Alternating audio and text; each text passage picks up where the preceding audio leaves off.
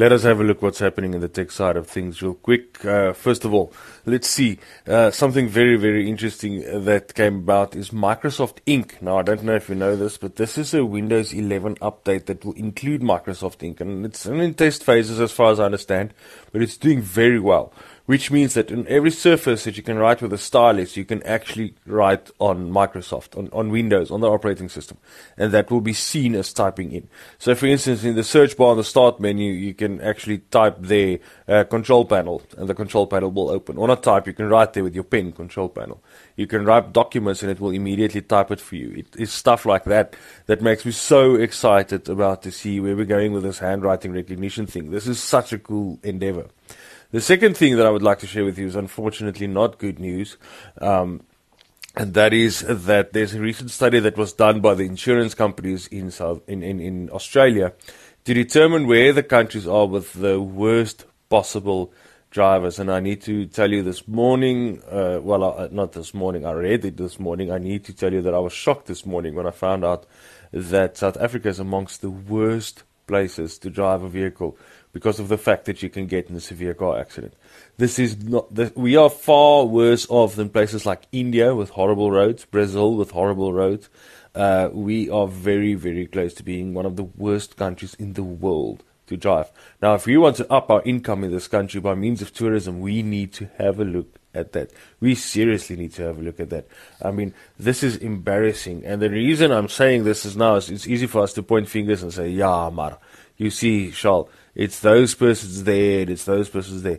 No, man, I'm telling you now, if you're hearing my voice tonight and you've got a driving license, you need to check the way you drive. That is as simple as it can be. You need to check the way that you drive in order for us to increase this. We will be losing income of people that will not want to travel to South Africa out of fear of being killed. Now, the the per 100,000 accidents currently in South Africa, 47 of them were fatal. Now, I must tell you that 100,000 accidents can amount to we driving down, someone bashed the bumper of my car. Nothing serious happened, but it's still considered a car accident, right? Those take place daily in South Africa. 47 of them are fatal, of, or not of, but have fatalities, irrespective of the amount of people that died. People died. So we seriously need to check that. Then the last thing, uh, something that I think is actually very cool, is that if you've got Netflix, you probably would have shown uh, or seen the show's uh, Full Swing. It's a golf, uh, following a golf uh, uh, championship, and the second one is Drive to Survive. Now Netflix is trying to pull off. Well, Drive to Survive is a Formula One thing. Netflix is trying to pull off a golfing competition between uh, the the golfers in full swing and the Formula One drivers in Drive to Survive. And the great thing is, it seems like Netflix is planning to broadcast it or to live stream it, and we will be able to watch it. This means we are heading in totally new uh, direction for Netflix live sports streaming.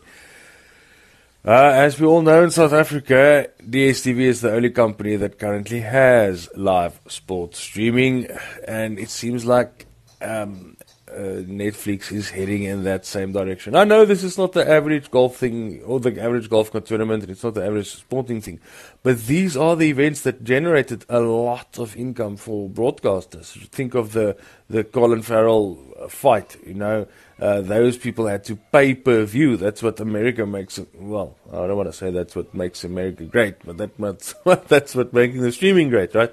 So something that we can be seen that can be seen in South Africa in the not too distant future seems like it. I'm convinced that at this point we should probably stop calling technology technology. I think it's become something else. Um, and I'm not only talking in terms of artificial intelligence or large lang- um, large language models, right? Uh, like ChatGPT and uh, PaLM from Google, um, and with Facebook's one as well, and every other company trying to work on their own large language model um, or AI. But I'm also talking about just how powerful devices have become. Um, it's incredible the power of our cell phones these days. Um, and it's about to get even worse with AI, right? With everything being integrated into AI. Like, Uh, first of all, just speaking in terms of power, the new Apple uh, MacBook Air, the 15 inch MacBook Air, is quite honestly, I'm convinced that it's going to become the best selling lap- laptop of for the next I don't know how many years, probably five years.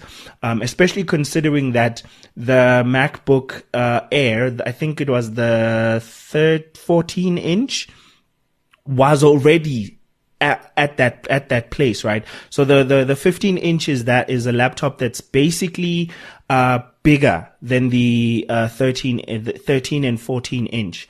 Um, it's bigger, it has more real estate, um, and it it's not necessarily more powerful. It just gives you more room to work with and a bigger screen to enjoy your content with, which is what a lot of people have been looking for. Um, and it does quite a lot. If you, if you do basic video editing, like you're not editing 4K videos, um, it's a very good laptop for you. If you're making music and you're not working with large, super large files, it's a very good laptop for you. And it's very thin and light and it doesn't have, uh, um, you know, loud cooling system inside, which is incredible. Um, so that's the first thing. The other thing I wanted to get to is the Google announced at the I/O event that uh, they are going to be including AI into Gmail, G- Google Maps, as well as uh, Google Photos. What I'm most excited about of all these, quite honestly speaking, is both Gmail and Google Maps. Google Photos, I don't use much. Uh, but there was a feature that I mentioned is going to come to the Pixel phone, but it turns out it's actually coming to uh, Google Photos. So any Android user can actually use it. It's called the Magic Editor, right? Where you can quite literally move any object or subject in the image and you can place it at any place of the image, which really just makes you ask yourself the question, like, what is an image? Like people are going to be taking such bad images and having the ability to to to edit them to look like incredible images which makes me wonder how long do photographers have a career for at this point? Quite honestly right? Uh, but apart from that um, getting into gmail gmail is going to be getting this new feature called uh, help me write and it's it's exactly exactly what it sounds. So if you can tell, you're going to be able to tell Gmail. Now, do remember that Gmail is free. And I hope this feature is going to be free, but I, have got my fingers crossed on the fact that Google hasn't announced any price for it. So as it stands, it's going to be free.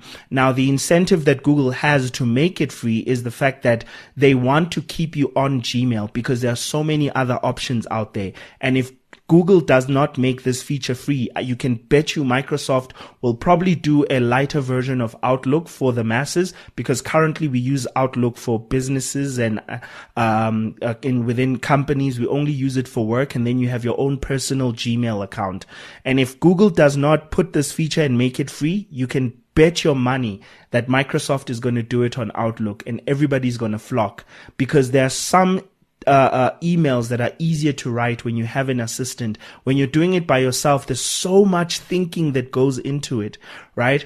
And then you have Gmaps, uh, Google Maps, which I'm very, very excited for this feature. It's like an immersive route preview feature that allows you to look at the route that you're about to travel in an immersive manner. It shows you the building, the traffic. Uh, it even shows you whether it's raining or snowing or whatever the case may be. Um, and I simply love that feature. All of these are using AI, uh, except for this immersive route preview. I don't know if it's AI in as much as just good programming, to be quite honest. I think these days a lot of companies are going to be selling us things that look like AI and we're going to buy it. Uh, because of how good the technology is, it's easy for you to think that it's AI, um, especially because you also know that this is something AI can do right? Um, yeah, I, I wonder. This is my question for you. How many companies do you think are going to trick us into thinking that we're using AI when we're actually not?